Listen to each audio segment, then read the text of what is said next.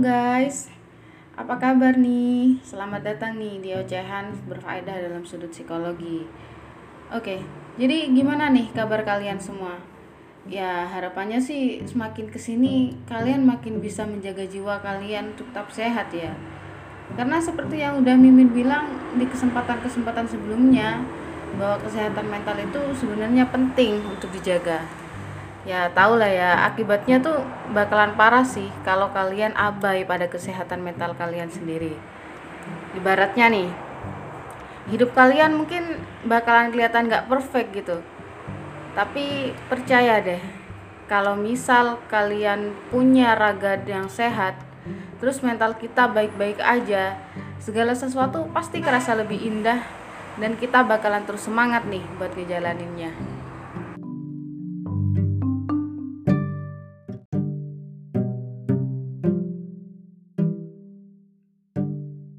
Anyways, kali ini Mimin bakalan coba ngejawab dari pertanyaan umum seputar psikologi nih guys. Jadi sampai sekarang masih banyak ya kan orang-orang yang mungkin belum paham betul apa itu psikologi dan bagaimana penerapannya dalam bidang tertentu ya kan.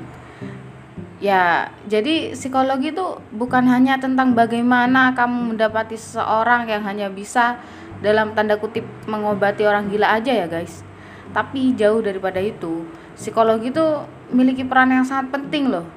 Ya dalam keseharian kita, misal nih dalam dunia pekerjaan, ah, juga dalam kehidupan sehari-hari. Tapi kayaknya kali ini Mimin bakalan bahas peran psikologi dalam dunia profesi aja deh guys.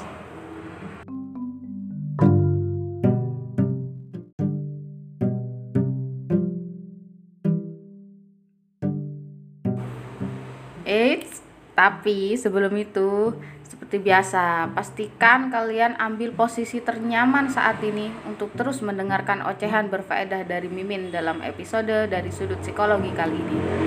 So, stay tune ya guys.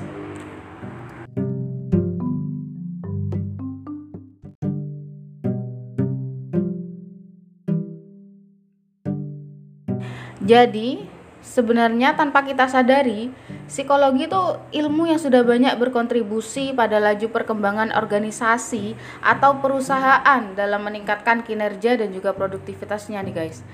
Karena ada yang namanya psikologi industri dan organisasi. Nah, di sini adalah bagian yang nantinya bakal ngurusin atau uh, fokus kerjanya tuh pada kepribadian atau gejala perilaku yang ditimbulkan oleh SDM dari sebuah perusahaan tersebut.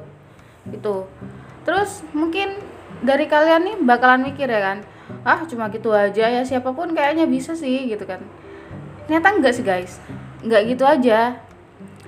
Nggak cuma sampai di situ ada bagian-bagian khusus yang mungkin orang dengan lulusan tanpa gelar psikologi itu nggak bakalan bisa menjamah bagian itu.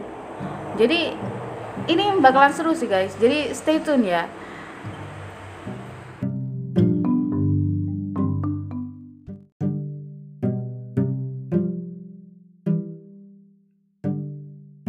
Jadi ini ini adalah part yang mungkin kalian jarang tahu sih. John Miner dalam bukunya yang terbit pada tahun 1992 telah merumuskan empat bagian peran penting yang hanya bisa dijangkau oleh psikologi itu sendiri ini fokusnya dalam dunia profesi ya guys. Jadi yang pertama tuh seorang psikolog terlibat dalam proses input. Nah, yang dilakukan dalam hal ini tuh psikolog bisa uh, rekrutmen seleksi dan penempatan karyawan gitu.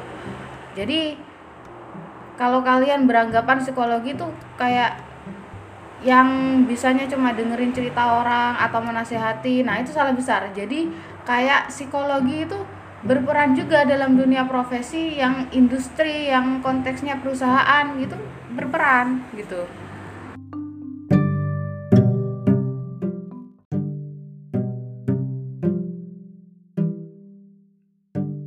Jadi yang kedua adalah seorang psikologi dalam dunia industri dan organisasi itu bisa berperan sebagai mediator, yakni dalam hal-hal yang berorientasi pada produktivitas Misalnya ya guys, seorang psikologi bisa ikut andil dalam melakukan pelatihan dan juga pengembangan.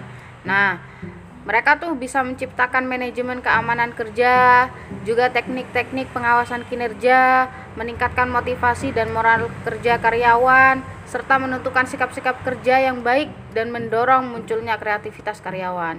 Itu. Nah, yang ketiga, berperan sebagai mediator dalam hal-hal yang berorientasi pada pemeliharaan. Misal nih ya, seperti yang sudah Mimin katakan di awal tadi. Uh, jadi mereka bisa mengamati dan gejala perilaku dari SDM itu sendiri. Gitu. Jadi itu ketiga uh, rumusan yang dibuat oleh John Miner dalam bukunya yang terbit pada tahun 1992. Nah, ada nih yang terakhir juga Mimin hampir lupa nyebutin nih jadi yang terakhir adalah mereka juga bisa terlibat dalam proses output gitu jadi nanti mungkin dalam setiap evaluasi seorang psikologi itu dilibatkan gitu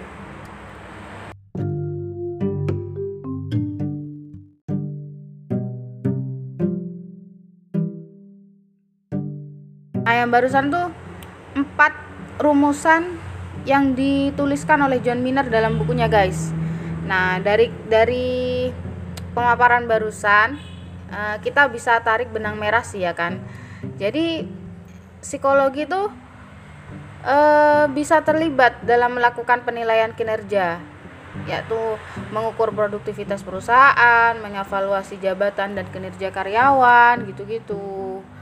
Uh, dari sini kita bisa lihat nih guys Sebenarnya seorang psikolog dalam dunia industri itu tidak hanya dikenal sebagai tukang es atau interviewer aja. Jadi, mulai sekarang ajak teman kalian atau setidaknya mulai deh dari diri kalian sendiri untuk stop mengatakan bahwa seorang psikolog tidak hanya mengakhiri karirnya di rumah sakit jiwa atau seorang interviewer aja. Jadi, seorang psikolog tuh kayak uh, multi talent gitu ya kan? Gitu.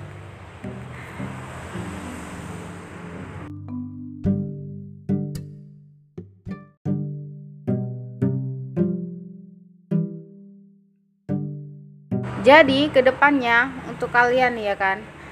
Jangan heran lagi nih kalau misalkan kalian kemudian hari menjumpai seorang karyawan atau karyawati yang pas kalian lihat CV-nya kalian baca loh kok lulusan psikologi ada di kantor sih? Bukannya lulusan psikologi itu ada di rumah sakit jiwa mengobati orang-orang yang sakit jiwa gitu kan. Nah enggak guys. Jadi kan sudah seperti yang Mimin bilang tadi seorang psikologi itu multi talent gitu mampu berkarir di dunia perusahaan juga gitu oke ya